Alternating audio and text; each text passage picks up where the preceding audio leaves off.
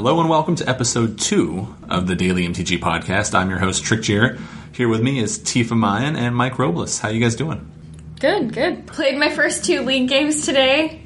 Good. Uh, won the first one, lost the second one. Who'd you play against? I played against Mike, and I played against Gavin. So clearly you beat Gavin and lost to Mike. That's my prediction. Yeah, that works. We are back. I'm excited for episode two. Just want to say thank you to everyone for all the feedback. The feedback was largely positive all around, which was fantastic. The two points that were really critical, but fairly critical, were better recording system, which we're working on and we will have for the next episode. Yep. and uh, the RSS feed slash inclusion in iTunes, which are also still under works. Uh, as I've explained a couple of places on Twitter or Reddit or stuff like that, is that the system we use to run the Daily MTG website isn't really designed for podcasting.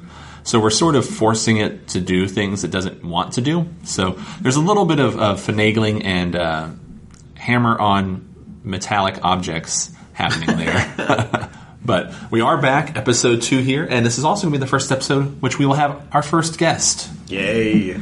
And in fact, it is a member of R&D, an official member of R&D as of uh, just a couple days ago. It's I think true. yesterday. Well, as of recording yesterday, Oh, but as sure. of broadcasting a couple days ago. Days ago for Uh, sure. Gavin Verhey, who you will know from, of course, writing Reconstructed on Daily MTG, as well as for Star City Games, or as a uh, broadcaster for SCG Live.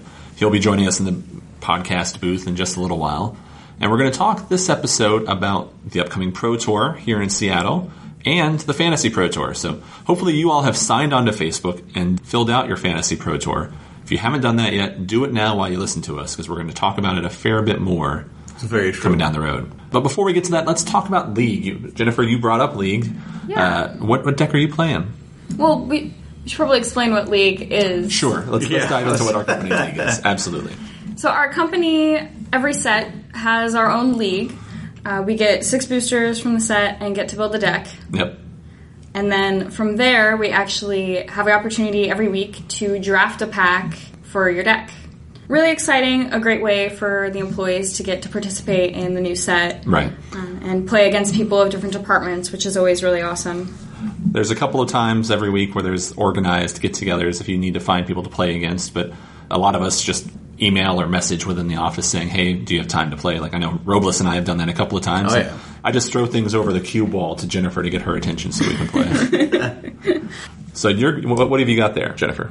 Surprise, surprise, another Selesnya deck. This time I am splashing blue. Uh, and the most exciting card in my deck is Collective Blessing. I've actually got to play this in a couple different decks now, but I'm enjoying it in the league deck. So Collective Blessing, for those who don't know, is three GGW. So it's six mana to cast it. It's an enchantment, and it says uh, creatures you control get plus three plus three.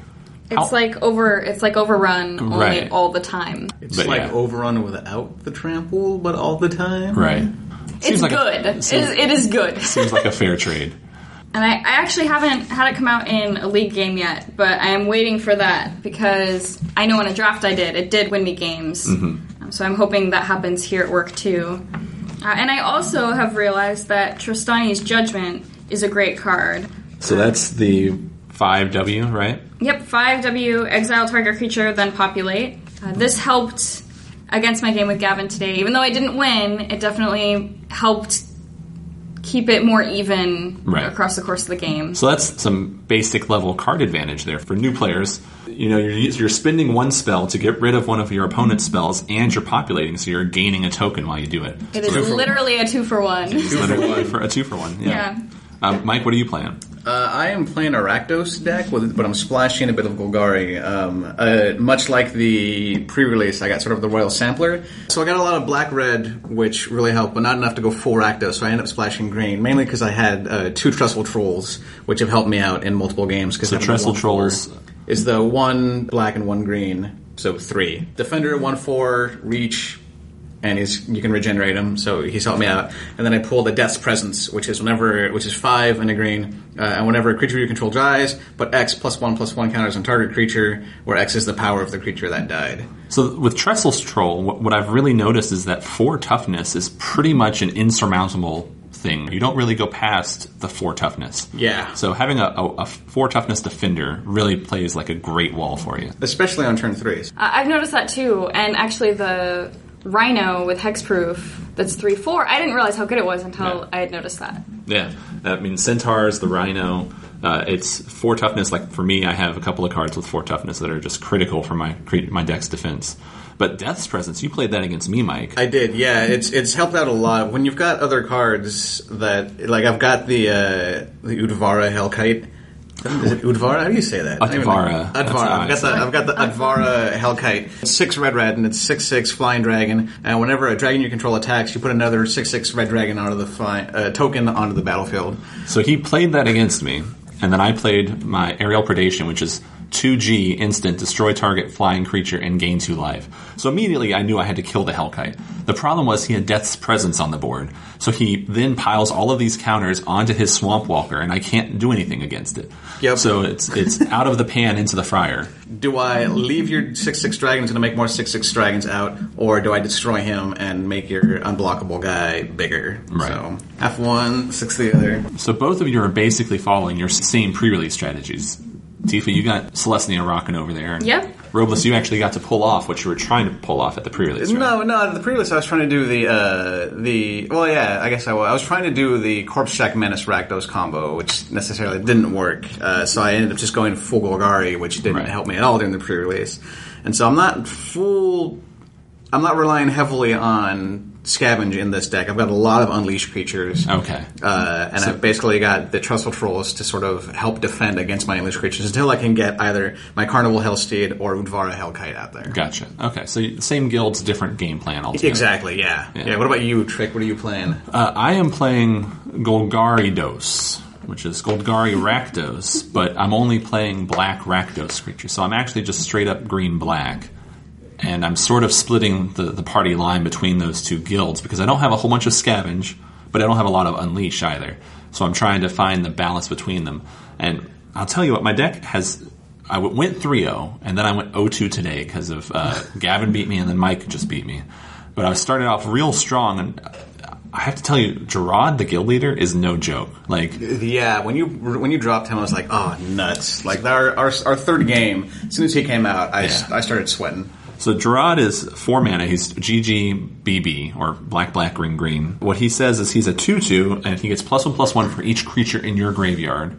And on top of that, he has the ability for three mana for one black green. You sacrifice another creature, so you can't sacrifice Jarad to himself, but you sacrifice another creature, and each opponent loses life equal to the amount of power for that creature sacrificed. And if Jarad does end up in your graveyard, you can sacrifice a swamp and a forest to return him to your hand. So even if he goes and dies, you can bring him back.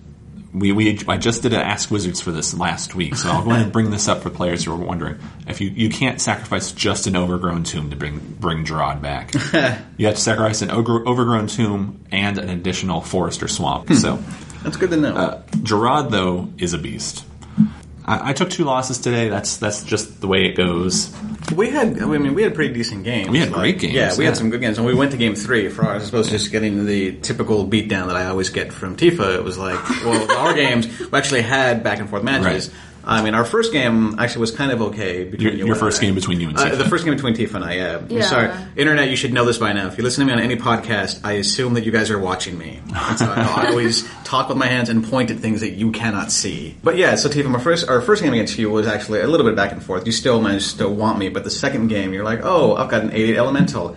And I'm going to populate. It's like I quit. There's no Yeah. even my my two one four trestle trolls would stop one of them and then forget it, or it wouldn't even stop. He he would still live, but I wouldn't take eight damage for a turn. It's just like nope.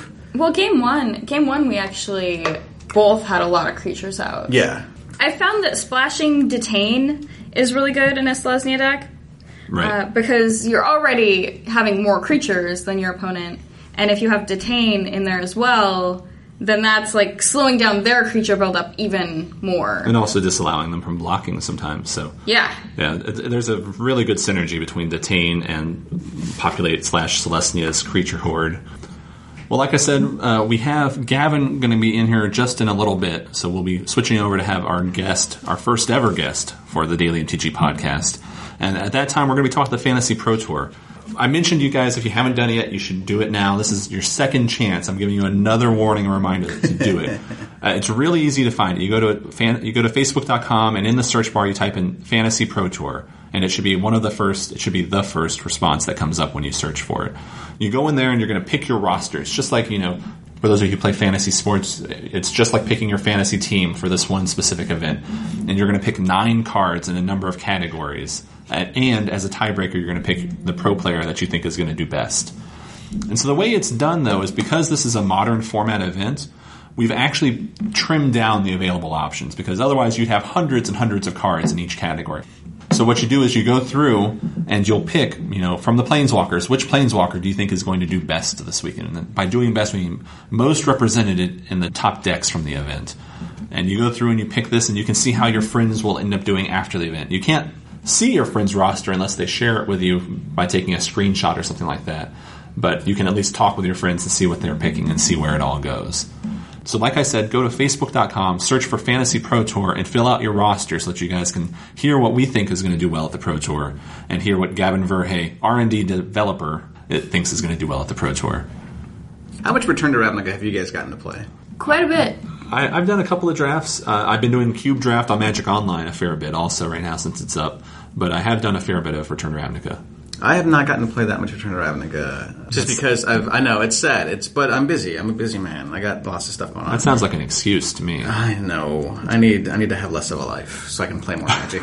I'm just, See, I'm, Magic is my life, right. so that that solves that problem. Well, I'm asking because I want to know, like, since you guys have gotten, since you guys have had much more exposure to the set. I mean, especially from you know, Trick, you handle the preview content, and Tifa, you handle the art. Like, I, for the most part, see it, see see the sets. I get to play with them as they come out. Like, yes, right. I get to look at some of the preview stuff, but I don't get to actually mess with the cards until they actually come out. You guys sort of have this long-standing relationship with the cards before all of this happens.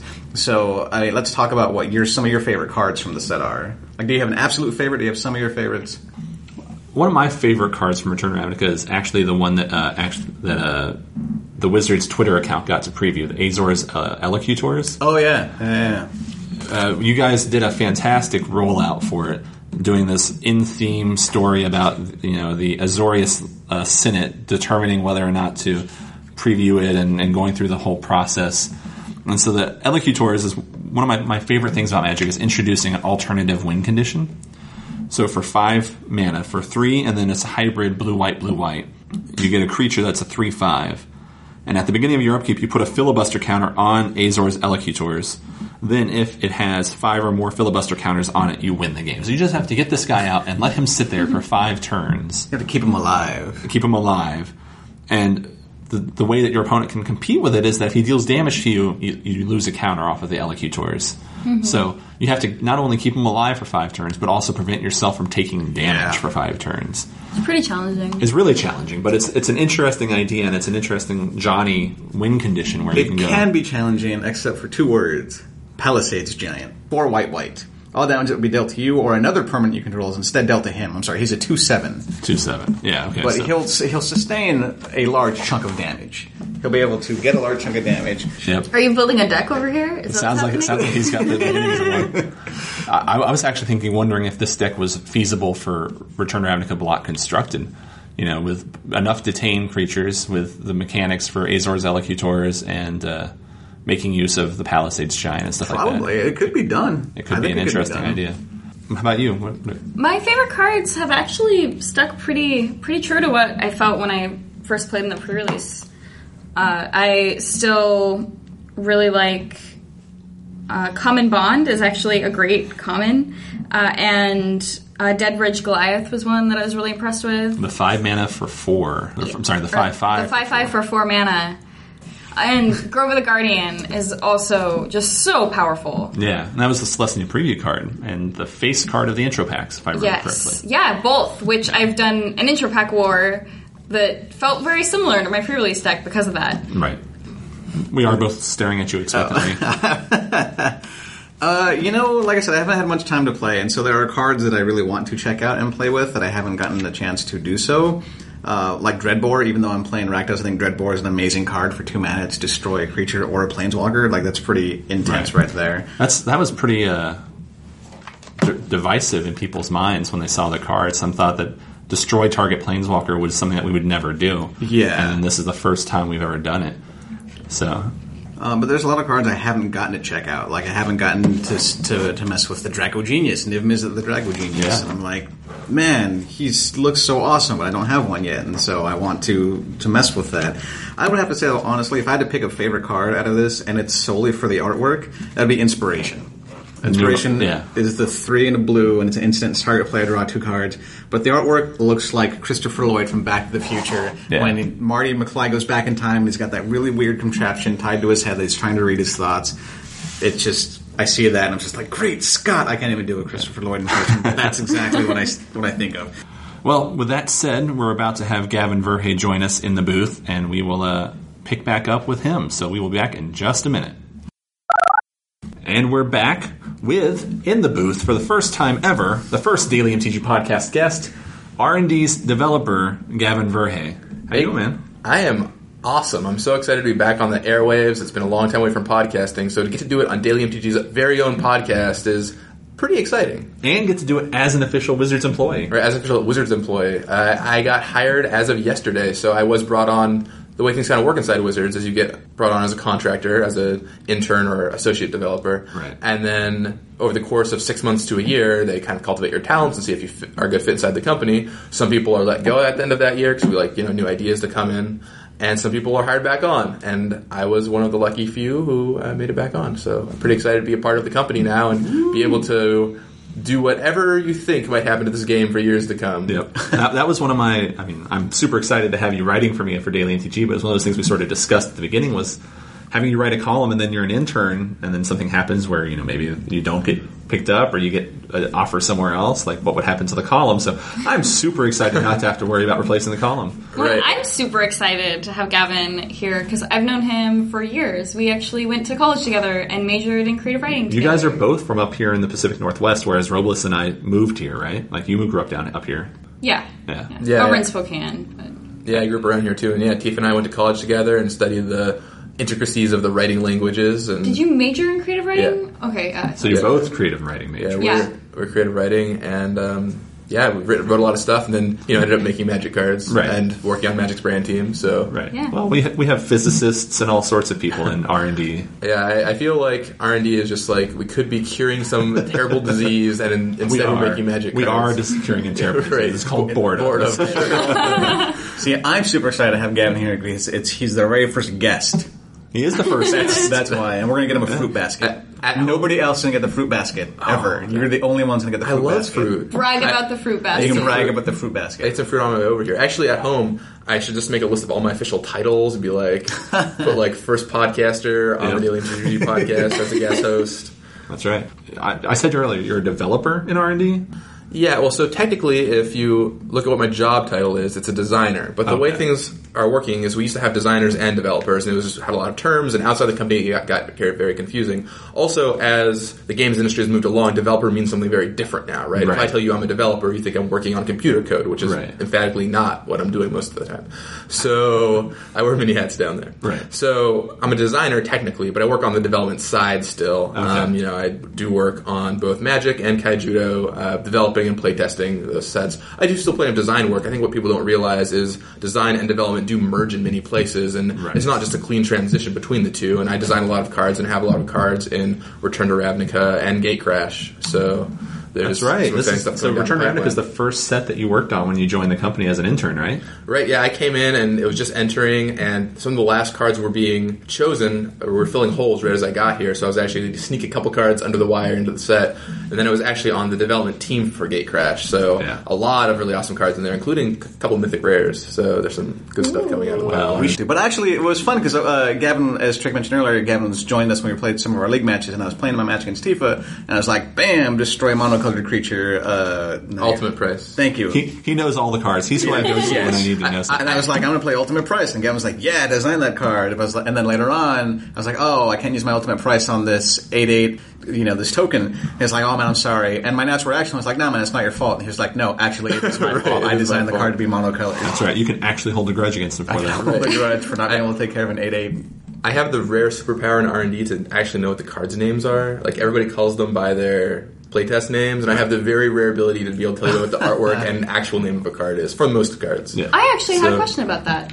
I was wondering, like, does it, is it weird when the name changes to something else Well, to not- keep track of your own card? So it's not really that strange. Uh, what happens is we have an internal program called Multiverse that has all of our data in it and what all the cards do.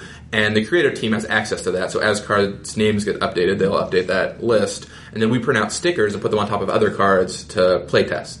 The way it ends up working out is when you print out a new sticker, it'll have the new name on it. But most of the time, people will just reference things by the original name because it's like, this was for example, I'll give you an example. When I first got here, I played a lot with what we now now know as Yeva, the two the two GG four four with flash. Your green creatures have flash From M13. from M13. Uh, his playtest name or her playtest name was Sarnak the Sudden, and so everyone keeps talking about Sarnak, Sarnak, Sarnak. And I'm looking through the cards, I'm like I can't find a Sarnak anywhere. I don't know what this Sarnak card Yeah. is. And it was Yeva, so there's some confusion, but m- most of the time people get it, and we can always just say what the card does Sure. if you don't. Is it exciting to see your cards get finalized with names? Oh, it's absolutely exciting because you get to see, like, so you have the concept down, so you have, you know, basically what the flavor of the card's going to be in your head, you know, what it does flavorfully, and you have what the mechanics are, but when you get to see the names and especially the art, it's like the full package. I actually, about once a week, I'll check to see what new artists come in to see which of my cards have art what they look like, because that's what players are going to hold in their hands, and they're going to know your card by that picture as they Right. play the game, Yeah. right? When they put it in their decks, that's what your card's always going to be known as. I mean, the, the art is almost as iconic as the name, or even more iconic for many cards. for especially for international players. Like uh, when, Right. when you find international players on the Pro Tour, they look at the art more than the names because they may not play in English in their home country. Right. Uh, the other thing that I found interesting when I joined Wizards was when I realized that R and D, when we do our slideshows, which is the first chance for a lot of the company or a lot of people involved with the sets to see the nearly final card images. R and D's first thing they look at almost universally is the flavor text because that's something they don't they don't get to see during their play tests. They don't get to see uh, that sort of stuff. So it was, it was really interesting to me to realize that that was another aspect that a lot of players overlook. But that's one of the things that R and D, for example, finds most interesting when they first get to see the final cards. I know it's been really exciting for me. I did flavor text, which means so the, so the flavor text team names cards and writes the flavor text. It's not just flavor text. And I know it's been really exciting for me watching in multiverse cards get finalized. So I was very curious, you know, the reason I asked was because I wanted to know like from the other end what what it was like. Yeah, there's a. It's very interesting. Um, especially my favorite part is not actually the end result. I mean, I do love the end result, but it seems all in seeing it all in process because you'll see like sketches come in. For example, if you've ever looked at an Arcana and Monty Ashley has put up sketches of how the cards have looked in various forms, you can go in and see all those sketches for every card. You can see all the art descriptions for every card. You can see what you know what the card was concepted as. And when we concept cards, like it's just someone writes up a small little blurb about what the card is going to look like. It sends that off to the artist and for the flavor team to kind of know you know what they should be working on. So it's very interesting to see it all kind of come together piecemeal, bit at a time, until you have a completely finished work of art, which is Right. phenomenal. Was there ever a card that had like this awesome code name that you just really enjoyed? Like you know, like you knew you're like, all right, I know, I know this isn't going to be the name of the final product, but was there ever a card that just had this awesome code name? Like I know uh, when Lonely, when Lonely Ready Run got to preview uh, Mercurial Chemister, somebody on Twitter was like, oh, I love that. That was what we called the absent-minded professor in R and D, and that made them, and they were like, oh my god, we love this card even more so, like because of the name. And so I'm just wondering if there were cards like that that you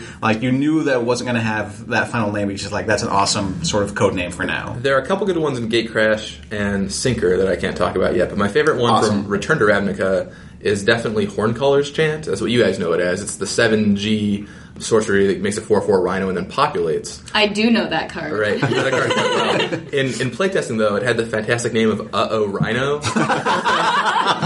That's all the card. I, you will never, like, if I cast that card, it is always Uh-Oh Rhino. Seriously, that is what I'm going to call that card from now on. That's great. Yeah. So let's let's move on. we t- touched on the interesting fact that Gavin, you and Tifa mo- lived up here, grew up up here, and you were actually at the last time we had a pro tour here in Seattle. But You didn't play at it; you were just there as a, a, a fan, right? I was judging it, actually. Oh, you were judging it, I, I was judging the side events for the Pro Tour. okay. Should we talk about Gavin's magic history? I mean, obviously, he's touched a little bit about it, but we haven't really delved into your history of magic. Like, you just said you were judging the Pro Tour. How did you go from Gavin, the nice guy magic player, to Gavin, the nice guy judge, to Gavin, the nice guy now officially working at Wizards of the Coast. Good guy, Gavin. So, guy, Gavin. so I guess I'll give you my history. So I was born in 1990, and then stuff kind of happened for 10 years. It's just like arbitrary thing. I think I tried playing sports at one point. I don't know. And then I started playing Magic when I was 10. So you know, I'm playing a sweet game, like you know, casting these drudge skeletons and like pulling them out of the graveyard when I regenerate because that's what you, you do when you're 10. And then eventually, I like went to the Odyssey pre-release. And Randy Buehler, who's the Aaron Forsythe of back then, is there. He's you know the one of the high ups in R and D, and he's gunslinging or spell slinging. And so I, I go over and I want to talk to him, and I sit down to play him, and i I've been working on game designs in my head. I'm like, I'm going to be a Magic designer one day. I want to go do this. I want to work on Magic cards. So I ask him, and I'm like, All right, Randy, what do I need to come work at Wizards? I'm 11 years old at this point. I'm like, how Did can you I call Did you call him Randy as an 11 year old, or did you call him Mr. Buehler? I called him Randy. I, I, I was going to be real with him. You know, we're going to have Okay. a real adult conversation here. Fair enough. Um, and so I say, Randy, all right, I want, want to work at Wizards. How can I do it? And he's like, all right, kid, all right, kid. You need two things. The first is you need a college degree. I'm like, when am I going to get one of those? Like that's going to be forever from now. How am I going to get one of those? That's I'll never get this job. And then the second thing is like, the second thing you need is you need to be someone will recognize playing on the pro tour. I've shown success. I'm like, well, this whole college degree thing, but I, I don't know what know about that. But I guess I could probably like play on the pro tour. That's not too hard, right? How could it possibly be? So then, you know, I um, I paid my way through college playing Magic on the uh, uh, a tournament series that rewarded scholarships, the Magic Super Series. Right. Then I graduated college and did some other work for a while. Played in a bunch of pro tours and Grand Prix, and I wrote a lot. And I write for Daily MTG now, and I ended up landing a job here, which is what I've always wanted to do. So, 11 years after the fact, I got my dream job, and I'm pretty excited about it. For those of you playing along at home, I just want to point out that Gavin was judging the side events at the Pro Tour at the age of 13 years old.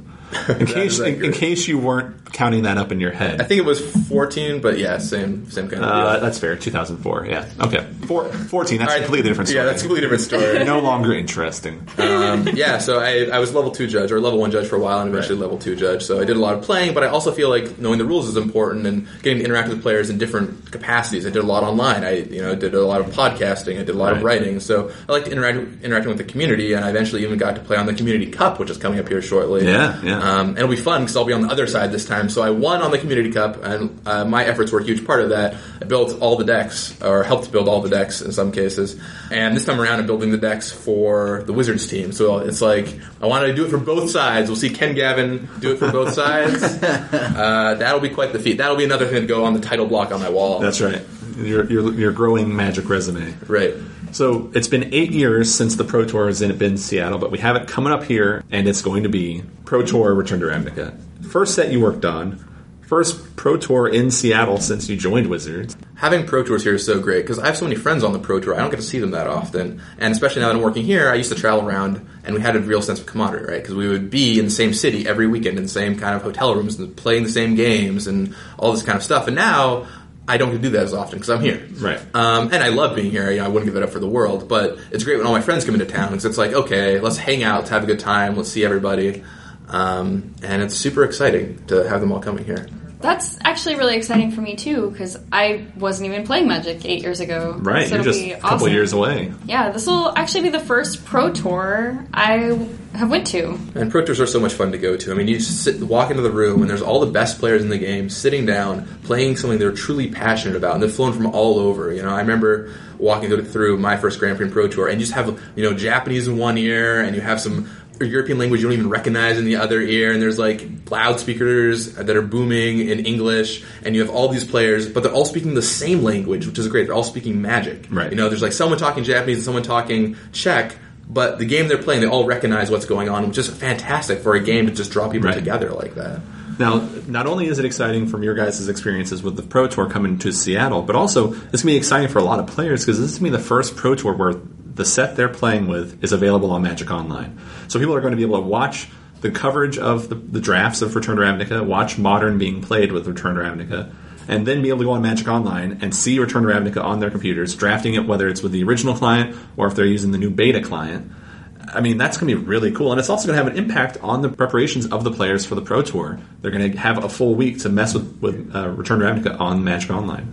Yeah, I remember we always called it the pre-release scramble, where all the pros would send on their pre-releases, trying to win packs for the upcoming Pro Tour. They're playing as many flights as they could, garnering packs so they could get in enough drafts before the Pro Tour hit. For uh, I remember it was Pro Tour Prague, I want to say, which was Ra- Ravnica, and it was the same kind of deal. The Dissension pre-release, all the pros were there trying to you know go 4-0 to get their you know three extra booster packs or whatever, and you know, this time around, it's nice that they have a little bit of buffer. They don't have to feel so pressured about getting those packs, and Right. they can play online because that's where a lot of pros play Magic. And if you want to get better, Magic Online is one of the best places to do it because you have players who are at the top of the game playing on Magic Online. Magic Online has always affected the Pro Tour in many ways. You know, I mean, people playing constructed. I mean, for example, when you're testing for a block Pro Tour, you might not even have the third set on Magic Online, but you're still garnering data from the first two sets worth of cards. Right. Uh, I think there have been Pro Tours in the past, actually, where the third set is available on Magic Online, or you know, a brand new set is available on Magic Online. before we went to the new rotation. But yeah, but re- in recent memory, this is one of the you know really the only one that's done it. Yeah. So I think players will definitely get a lot of good information from that. And if you want to find out what's happening on Magic Online, definitely go to mtgonline.com. On the right hand side of the screen, you can see recent 4.0 deck lists and 3.1 deck lists from daily event. So if you're looking, all right, what's going on in Modern? I want to know. Let's find out. And that's an excellent point too. You mentioned Scape Shift. This is the first modern event that we'll have that features Valakut back unbanned. Right when the modern format first showed up, a bunch of cards were kind of banned preemptively, and we finally started to think about releasing some of those back to the public. So it's like, okay, well, we think this one's probably safe. We have the format to a position where we like it. We think this card is probably safe. Right. All right, so let's unban this and see what happens. And we unbanned Valakut, and people are pretty excited about playing it. That's for sure. Right. Uh, so, Mike and Tifa, you guys have been waiting patiently over there as Gavin and I nerd out. Hey man, no, Online. that's completely fine. You can nerd out all you want. Let's transition to the Fantasy Pro Tour. I've given you guys two warnings. Your time is up. We're now going to talk about the Fantasy Pro Tour. We have all built our rosters. Are you guys ready to, to talk over your, your cards? I don't know. After listening to Gavin talk, I want to go back and change my roster. I should have my laptop there. Let's let's start with, of course, the most exciting one, the, the biggest points for the Fantasy Pro Tour, your Planeswalker picks. So before before we move into what our picks were, I would like to point out that I stuck true to my guild and only picked cards that were green and white. Okay. So we'll see how that works for me. All right. Uh, so my, my roster has a bunch of green cards, but no white cards. So let's Interesting. see how this works. My roster will probably change as soon as we're done recording. I have a blue white card on mine. Ooh, we'll see how it goes. All right. So Planeswalker. Uh, Gavin, what's your pick for the Planeswalker for Fantasy? I think this will actually be more fun if you guys all tell me your picks and then I tell you what. No, because then is. you can change your picks because you don't have them written down in front of you. All right, sure. So uh, the Planeswalker I chose that I think will probably do the best at the Pro Tour is Liliana of the Veil. Uh, Liliana is a staple in the Jund deck that's been extremely popular Yeah. in Modern recently. And at, in Modern, at three mana, you can both discard cards. You can make them sacrifice a creature, and often Modern players don't amass a ton of creatures. They'll have you know like a Tarmogoyf or a Delver of Secrets. You know, Blood Braiding Elfing, Blood Braiding Elfing, no, Blood Braid Elfing into Liliana is really a strong play. Like you turn four elf, Liliana, you can activate her instantly. I think it's probably going to be the most played Planeswalker, but there are certainly some other good candidates. So I'd be curious to see what you guys thought. I went for the the gamble. I'm go, I'm calling the new Ravnica Jace, Jace Architect of Thought, as a possible candidate for surpassing Liliana this event. really? He, he seems pretty pretty sexy. If you can make a control deck work in Modern, he's practically like four mana, draw three or draw you know four ish cards, and you Right. get what you want. His plus one is somewhat relevant. Players have in standard players tend to go a little bit wide with their creatures, as in they have lots of smaller creatures. In Modern, it's all more about having one big creature, but even then, the minus one on the front end can do a lot of good work. I actually picked for Planeswalker. I had my original choice was Liliana of the Veil, which is why I made that noise when Gavin said that he thinks that she was going to be be the most played Planeswalker. But then, eh, for some reason, I was like, you know what? I'm gonna go with Karn. I want to see what the, the kind of damage Karn can do. I mean, he's a he's a seven cost can go in any deck. It doesn't matter what color the deck is. He can go in there. Ramp can be huge, and can, he can get cast pretty easily. Yeah, I think uh, Luis Scott-Vargas said it best when people always ask him why he puts Karn index, and he always tells them it's because it's good against permanents. Yeah. it's just uh, so. I mean, I think Tron decks are pretty strong in modern. You have the red green Tron, Tron deck and the blue white Tron deck, and Karn was actually a close runner up for me to Liliana. I think if either of those decks breaks out this weekend, and I wouldn't be surprised if one of them did, Karn is a card that you're going to see in all those deck lists. Tifa, what did you pick? I picked Garruk Primal Hunter. That's a green card. That is a green. So card. far, you're on strategy. I am. I am hoping to see a green deck that we maybe haven't seen before. I will tell some you. the cards that have come out. I will tell you that my large creature is a green creature. Awesome. Ooh, I picked so large creature is the second category for your fantasy lineup, and I actually picked prime time, primeval titan. I almost picked that. Yeah. What, what did you pick instead? Armada Worm. Ah, okay. I'm hoping there's going to be a new deck, like a deck that just comes out of nowhere. How could you not pick Armada Worm? Look at all those green and white mana symbols in the mana cost. There's four of them. How could you not take that card? You're like, Selesnya, sign me up. I got this. What's your pick, Gavin? I, uh, you got it right on here. I took Primeval Titan. I think uh, a lot of people have been talking about Scapeshift this weekend, and I think Primeval Titan is going to be pretty integral in the green red Scapeshift deck. Not so much the green blue red, but if the green red shows up, Yep. Primeval Titan is going to make a big splash. In modern, so the, the category for large creatures it has to cost five or more, more, more mana. Right. And five or more mana creatures are generally not played that much in modern, just because. I mean, once you get up to that point, you can do something really degenerate, and often you're casting some insane spell or something. Right. So, uh, Primeval Titan is one of the few big creatures I think could see play, and I think it will see plenty of play this weekend. Mike, what did you get there? Again, I was going to go with Primeval Titan, but I was like, you know what? Everyone's going to play Primeval Titan. Maybe it's time for a change because because what happened is so here's the thing. As yes, I know everyone's going to play it, but there's going to be those people that are going to build the deck to defeat that deck that everybody's playing. But you but you don't get points based off of which deck does better. You get points off of which one is played more. I understand that. No, but, you don't. you understand that now. Well, no, I'm saying I understand that, but it's like I, that's not how I chose. For the, that's that's the only reason I actually chose the, my large creature that way is because I was like, all right, again, I'm, I'm going with more of a ramp strategy. And while yes, Primeval Titan's going to uh, be huge in ramp, for me, I was like, you know what, Grave Titan, because you can easily, like Gavin said, you're not going to play a ton of big cost creatures because when you do, start stuff's going to start getting crazy. With the Grave Titan, stuff's going to start getting crazy the minute he comes into play. Right. Th- th- There's a couple good candidates I think for that, that slot too. Um, you know, I think Emrakul is pretty reasonable. Like a lot of people will be playing Emrakul this weekend just as a top end finisher in their 15 mana top end finisher. You can, you know, like through the breach into play. The There's- world we live in. Right, the world we live in, you know, through the breach into play, Tron landed out. Also, I almost chose Kiki Jiki because of how that works with Yeah. uh, in the Restoration Angel combo decks with Yeah, sure. But the issue is most decks that are playing it in the Birthing Pod decks only only play one Kiki Jiki, so it's hard to get maximum points on it. Right. Uh, medium creatures, next category. Can I actually tell a story? Oh, Kind of sure. What Mike was just talking By all about. means. Great. So let me tell you a story, Mike. So it's funny because you keep mentioning you, you the opposite decisions. There was an Onslaught Block Grand Prix way back when. This is with morph creatures. So if you guys out there don't know what morph is, they're creatures you could put face down for three mana as a two-two creature. You could turn them face up at any time uh, for the morph cost. So Mike Flores, who writes for our site, writes Yep. top decks. He was playing this Grand Prix and he made day two, and he found he just couldn't make the right decisions with with his morphs. So in every match he played on second day, he just thought about whatever decision he would make and then made the opposite decision. and he ended up making money at the Grand Prix. He was like, what, what would I do? All right, let's not do that. So, some- Nicely done. so sometimes, maybe that's what you have to do for the next fantasy approach where it's like, all right, well, I think I should switch. Nah, let's do it exactly what I wouldn't do. Yeah. Well, I did that for my first two picks for sure. The rest of the picks, I was kind of like going, like looking at other decks, looking at reviewing old videos and doing stuff like that. Yeah, yeah. Those first two cards are the ones that I was like, all right, I want to go slightly different. Yeah, I spent a long time looking at large creatures. Yeah. Medium creature. Robles, what did you have for medium creature? I actually picked uh, Vendilion Clique. That is that is a card. That's a really good card. Yeah. It, it is, and it's it's one of those things where I've seen it make splashes before in modern. Like it's it's one of those kind of cards that it just kind of comes out. It's not necessarily like it's tough. I wouldn't say it's tough to beat because it's always there's tons of ways around it. But it, it's a definitely a good stopper, and I've seen it played a lot before. And I think it's one of those cards where it's still still going to have a chance Right. in, in this modern tournament. Jennifer, what did you pick? Deadbridge Goliath. Deadbridge Goliath. Yeah. Four mana, five five. I hear that's good. Four mana five fives are pretty strong. Uh, I chose a four mana creature as well. I took. I, Vendilion Clique was my second choice. It was really close. I actually stared at my computer screen for a long time on this one. Uh, I ended up taking Bloodbraid Elf. Oh yeah, Um, I think the Jund deck is going to be fairly popular. If you don't know what you're going to play, um, Jund is a good default. Also, at the Pro Tour, it's half draft and half constructed. So a lot of players will be like, okay, I'll master the draft format. Then I'll play a a modern deck that'll get me, you know, a 3-2 record, you know, and Jund is very capable of doing that. You know, it has powerful draws, it has weak draws, and, you know, you'll do fine.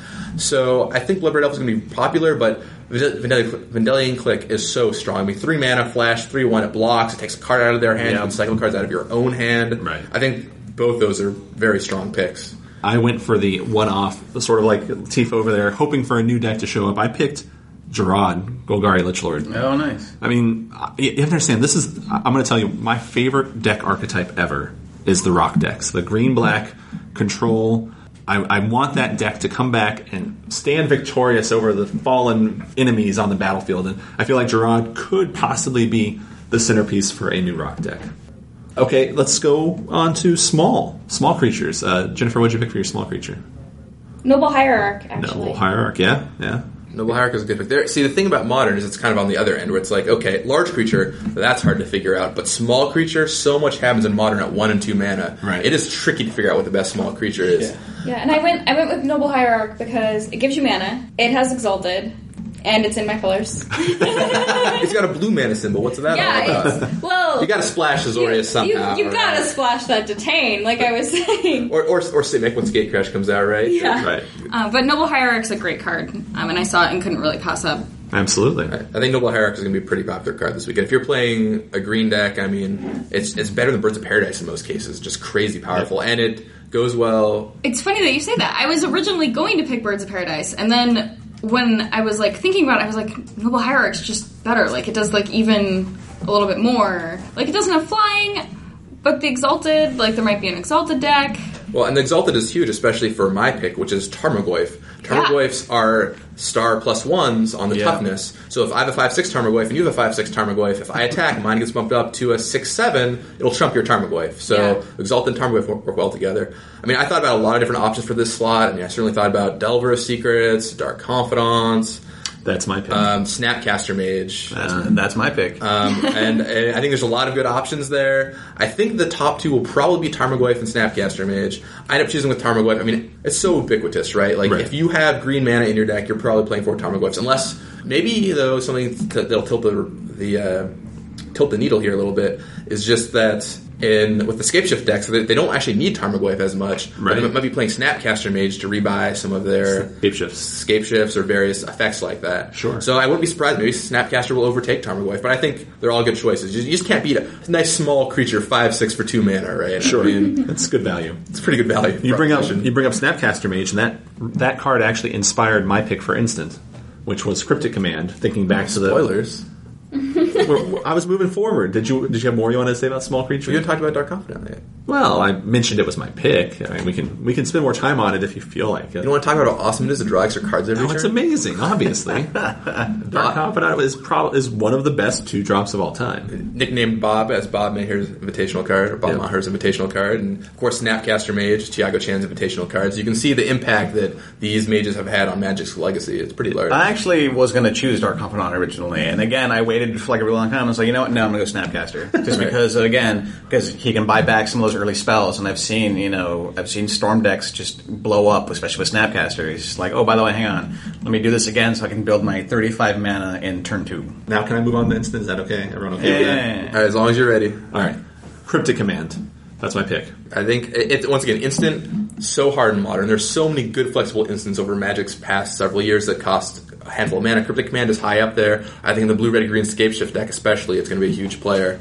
You have to count, most of the time, you're going to counter and draw, so you get a dismiss. Mm-hmm. But tapping all their creatures to buy a turn is huge in that deck. It's like Zoo. Like when you're playing the blue, red, green scape shift deck, you're just trying to buy time. If you tap all their creatures, you're like, all right, great. I just I time walked you essentially. Right. My choice is standard, modern, legacy, staple, classic, lightning bolt. Just one mana, three damage. It's about as simple as it gets, but it's hard to do better than that Yeah. in modern. I mean, I think there are a lot of other good picks. I think Path to Exile is a great pick. I think Mine's Common Bond. Why, why are It you so- sounds, I know you're like so timid and almost embarrassed by it. Like, I chose silly picks because I want to see hey, what that's happens. fine. no, there's no, there's no reason to be embarrassed about them. wait, just wait. When the Selesnya deck wins the Pro Tour, Yeah, then I'll wi- I'll win the fantasy pro tour. Right, nobody will have a chance. Be like, I didn't expect Common Bond to win the Pro Tour. What's this craziness? They're like, they're like putting on like Common Bonding, and then using like Ravnica block Simic cards, like mess with the counters. You never know what's going to happen. Well, I want to see that happen. We get, into, we get into what I call my row of one, where every card from here on out only has a casting cost of one. oh, nice. Oh, Which I That didn't means they're realize. probably good choices for modern. Which means I didn't really realize it until I actually started looking at it. Uh, I actually went with Galvanic Blast. I thought about Lightning Bolt for for a long time, um, but then, like for some reason, I was just like, oh wait, there was that Pro Tour or uh, GP or something that happened not too long ago, or like Galvanic Blast was like the huge win for that. I was like, nah, I'll go with this for now. Well, yeah, and in the uh, Metalcraft deck, the formerly Affinity, but doesn't actually have any Affinity cards anymore Right. most of the Yeah. time. Well, or I guess we call it the Cranial Plating deck. That's how it normally wins. Yeah. But you know, having you know four damage for one mana is just so powerful, and that if that deck breaks out this weekend, that could be a card that could just skyrocket up on your fantasy roster. Yeah. Yep. Sorcery. Mike, start us off this time. Uh, I chose duress. Actually, I, I like being able to see a card and hopefully getting getting rid of it. Basically, again, it's one mana, it's cheap. You can turn one. Like, let me look at your opening hand. Oh, get rid of that. Like that Right. doesn't belong in there.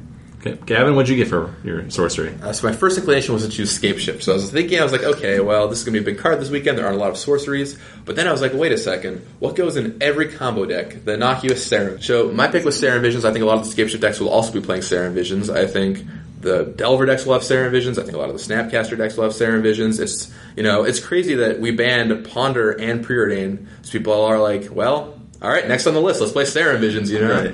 so I think that'll be a pretty big pretty big card this weekend, and you can look for the one mana card to be fueling Tarmogoyfs and setting up storm combos and setting up Delver of Secrets, all kind of stuff. Well, any good Selesnya deck would need Call the Conclave, so that's what I picked. Two mana, three three. It, uh, nice harken back to the original Watch Wolf of Ravnica. Yep. Two mana, three three Centaur this time. Yeah, and you can populate it. Like you can it's populate it. pretty great. What what is the coolest thing you could populate in Modern? Like, what is the best token you could populate in Modern? Like, is it a Chronozoa token? That's pretty awesome, right? You could do an, a Johnny token, an avatar token. That's pretty huge. Oh, that's good. Couldn't you uh, theoretically uh, copy anything? Because if you're Kiki Jiki in modern, you, Kiki, you make a copy of a That's token true. and then populate whatever Kiki you like your creature. amazing, Whoa. Right. your, whatever your amazing Kiki Jiki copy is. And you get to That's keep the pretty cool. populated token until past the end of the yeah, right? You probably- Super tech. You just broke the format, Mike. that's right. Just just wait. It's going to be Druid's Deliverances all the way down in the Pro Tour. yeah. That's where the Johnny comes in. The weird, That's right. like if, if we're gonna go it, I make a weird copy with Kiki Jiki and be like, oh, that's a token. Bam, and just populate that guy. So my sorcery was, as Gavin predicted, Scape Shift. Uh, I'm I'm banking on Valakut doing well now that it's back legal in the format, uh, and that sort of harkens back to what you said, where I expect the players to go with a deck that they think can get them, you know, three, two, four ones, and focus their energy on draft. And I think that Valakut will be uh, will be that sort of deck for them. Well, and in my experience too, at the Pro Tour, draft is really, really important. Just because you play fewer rounds of draft, you only play three rounds as opposed to five and six rounds between both days. But if you have a bad draft, you're just going to 0-3 or 1-2. Where with your constructed deck, it's like, okay, I'll put in, you know, some amount of effort and end up with a pretty good deck. If you just draft poorly once, you could be done with the Pro Tour. Right. So a lot of players really do put a lot of effort into the Pro Tour draft.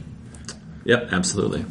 Uh, enchantments. Now this is this is one that I had a lot of trouble with. I could not figure out a good enchantment to pick. I thought about doing uh, Splinter Twin for Kiki Jiki combo decks, Yep. and I decided not to. I ended up going again with a Rav- Return to Ravnica card, Detention Sphere, uh, banking on that being an answer for against Zoo or other sort of generic answers.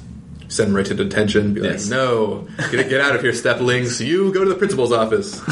Uh, that's that's a pretty good pick. I mean, I think the enchantment was hard for me too. There's only so many enchantments that get played in modern. I think Splinter Twin is a pretty defensible pick. I ended up choosing Prismatic Omen. Um, So Prismatic Omen is a combo card with Valakut. If you don't know how it works, Prismatic Omen says all your lands have every land type. So they have for every color, but the, the other benefit is they're all mountains. So your Valakuts are now. That's true. So when you scape shift, you can scape shift on way fewer lands actually, because you don't need all those extra mountains because the Valakuts count themselves. Yeah, absolutely. So you can kill them super fast with a, with an early Prismatic Omen in a Valakut deck. So uh, that's my pick. If Valakut breaks out, it's going to be great. Otherwise, it's going to be zero points for Gavin. so Robles, what'd you get th- for enchantment? I chose Rancor actually. It's, Oh, yeah. it's a pain in the butt card to play against, and you know, unless it gets discarded or countered or something, then it's pretty much there forever. And Rancor's actually shown up some in Modern too. Uh, with the Infect deck, there's an Infect deck running around on Magic Online, and you can kill them really fast in Modern with all the pump spells you have. Oh, yeah. So, Yeah. and Rancor is a huge part of that. The Trample's big, the plus two plus O, the returning. It's one nice little package. I also picked Rancor. That is green. You are still on plan. right? Uh, okay, artifact. Now, artifact. How are you going to do this green white, Jennifer? This is what I want to know. Well, I picked Sword of War and Peace. Oh, okay. So I, You did I didn't Selesnya bring. Kirun? That's you what I could, thought. Yeah, I was gonna say Kirun. I thought you sure. could play it in a green white deck. I actually, I really like swords. They're one of the things I'm gonna miss from you know standard switching recently. Right. Um, I'm really gonna miss swords, so I wanted to pick one, and I think that Sword of War and Peace will be the best in the modern format right now. Cool, cool. Uh, Mike, what do you have? I actually chose uh, again, sort of like where you did something an answer card, and I chose Pithing Needle. Yeah. thinking that it would be a good answer card for a lot of the a lot of the decks that are going to be coming out there. Like if you're gonna want to stop a deck, you're going to play a Pithing Needle to stop cards out there. Gavin? Uh, so I thought about this one for a while. There's a lot of good artifacts in modern. Uh, cranial plating I thought was a pretty good good contender because of affinity. Aether Vial we saw and showed you Oka's deck. And Aether Vial, there's some really cool stuff you can do with it where you're like, oh, my, I, my favorite play at the Players Championship I saw was end of your turn, Aether Vial and Huntmaster of the Fells. Untap, he immediately flips. Right. Because the no spells were cast that turn. That was just brilliant. Yep. Um, the card I ended up choosing though was Birthing Pod. I think like the pod decks have to do well, but that deck is so Yeah. strong, and there's so many cards in modern you can choose from to put into your pod. I, I mean, I think that deck has had really good results, and I think it'll do well at the Pro Tour too. But I think a lot of your artifact is choosing like, okay, Birthing Pod decks, we're going to play Birthing Pod. Our, uh, the Metalcraft decks are going to play Cranial Plating. It's like, which one deck do you think is going to do well here? Because a lot of the artifacts aren't ubiquitous. Right. I ended up going with Aether Vial because of Shota's deck, because that play was amazing. It also had an impact on me as just awesome. And so I sort of picked my cards between Valakut and Shota's deck. Like I have Cryptic Command, I have Aether Vial. Yeah, I mean, the, I mean, the thing about that Huntmaster play is it's like I played a lot of Magic. I've thought about a lot of card interactions. I've played on the Pro Tour a lot of times. I never even thought about that. It just blew my mind when I heard about it. It was like it was like I was doing basic geometry and somebody just like solved Einstein's theorem. You Right. know, it was just crazy to me. Yep, So it was awesome. All right, last category before we get to the tiebreakers land. What did everyone pick as their land? Jennifer, what'd you get this time? Grove of the Guardian. I'm Grove sure of the that's Guardian. a huge surprise. Making the 8 8 tokens. 8 8 tokens still bash face in modern. Uh, I will go next. I will say I picked Valakut. Gavin, what'd you get? I chose a super boring pick, but it's a super safe pick. I took the wonderful land Scalding Tarn. Every deck basically plays them because you know kick up, kick up your Tarmogoyfs, they just find you your Ravnica dual lands, right? And so it, was actually I was staring at my screen, Scalding Tarn or Misty Rainforest, Scalding Tarn or Misty Rainforest, which is the one that I want? I ended up going with Scalding Tarn. I think it might see a little more play, but it's totally up in the air on which one. When you're building decks, in fact. It's just a toss up sometimes which one you want. It's like, which ones do I own, right? Right. Which ones on Magic Online do I have? Great, I'll play these. Which ones can I reach without getting up off the couch? Right, which art do I like more? You know, it's Yeah. like, or you can play like this weird game of okay, well, if they have Pithing Needle, I'll play three and three, so that they have, they have a low chance if they ever Pithing Needle my fetch land. Right. but you know, the odds of that are so low. It's really just which artist you like more. Right. Mike, your land? Yeah, I sort of went the same way with the land. Like I started all the land for a really long time, and then I essentially decided that I was going to see um, if for some reason blue white control makes a comeback. So I just chose Hallowed Fountain. Now we come to the tiebreaker, which uh, really comes in. Like I, I know that for Pro Tour Avacyn Restored, the uh, the winner was determined off of the tiebreaker because they had picked Paulo t- to do better than the other people who had the same roster. So for the tiebreaker, Robles, where do you start? I picked Yuya Watanabe actually The winner of the Magic Player Championship. That seems like a fine choice. Yeah. because the the final the final thing was modern. I believe it was his modern deck that won, It was indeed which I was like, I'm going to go with what I know. It's the winner right there. Jennifer. I picked Jackie Lee because I'm such a fan of her, um, but I just wanted to show my support to her. Awesome pick. She's a great player. Jackie's totally awesome, and I think this is her year too. She's been doing so well Oh, yeah, this year. yeah. like she's been waiting for a breakout performance at Pro Tour, and this would be a good one for her to top it. Non spoiler She should, spoiler she should alert. take up my uh, Selesnya deck. Oh, there you go. and and non spoiler spoiler alert. She'll be here for the community cup this year. She'll be playing. Wow, Even more awesome. Yeah, Gavin, is who- awesome. who's your tiebreak? Uh, I chose once again. I'm going to go with the old standby. Paulo Vitor Rosa. He's a friend of mine. He's an awesome Magic player, and really his stats are just absurd when you hear them. Yeah, And, Paulo's a beast, no doubt about it. and I mean, there's a lot of good picks for this event. I'm going to take the Brazilian. I'll take Paulo. Robles, I'm your nemesis in this because I chose the man who Yuya defeated at the Magic Players Championship. I, ch- I picked a Shota Yasuoka Nice. as my, my, my champion to carry us through the modern Pro Tour. I I think I'm just gonna say it, guys. I think you're all gonna lose. I'm gonna take this one home. We should do a roundup next week. Be like, who won? Except I won't be here, so when I beat, beat all of you guys, it'll be. Uh, Like I said, I'm probably going to change at least a couple of my cars after this discussion, but you know, I'm not. I'm, I'm not locked sticking, in. sticking to my yeah, plan. I like your style, Tifa.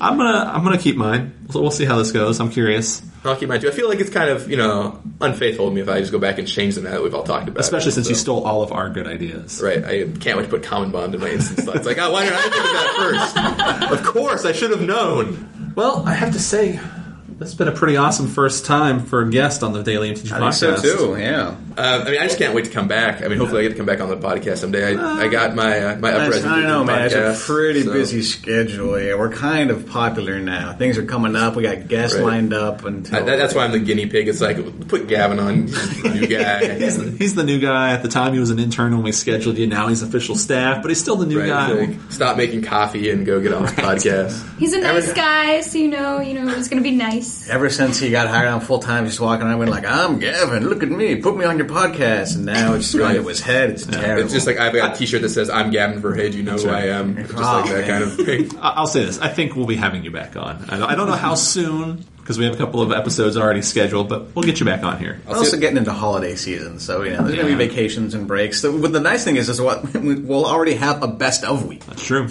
Oh man. Oh wow, that's awesome. Yeah. uh, maybe I could tie this podcast in my article somehow too. Who knows? We'll figure it out. If only your editor would allow you to do that. I don't know. Better talk to that guy. yeah, we better figure that out. Well, uh, for the Daily MTG podcast, it has been awesome having Gavin Verhey, new R&D designer, here with us, along with my co-hosts Tifa and Mike. I'm your host Trick Jarrett. Uh, you can find all of us on Twitter. Uh, in fact, let's go around the table real quick. Uh, I'll be Trick MTG on Twitter. I am at Michael Robles. Tifa Meyn, T I F A M E Y N. And I'm at Gavin Verhey, G A V I N V E R H E Y. And we will see you all in two weeks. Thanks for listening. Tell Trick if you like me.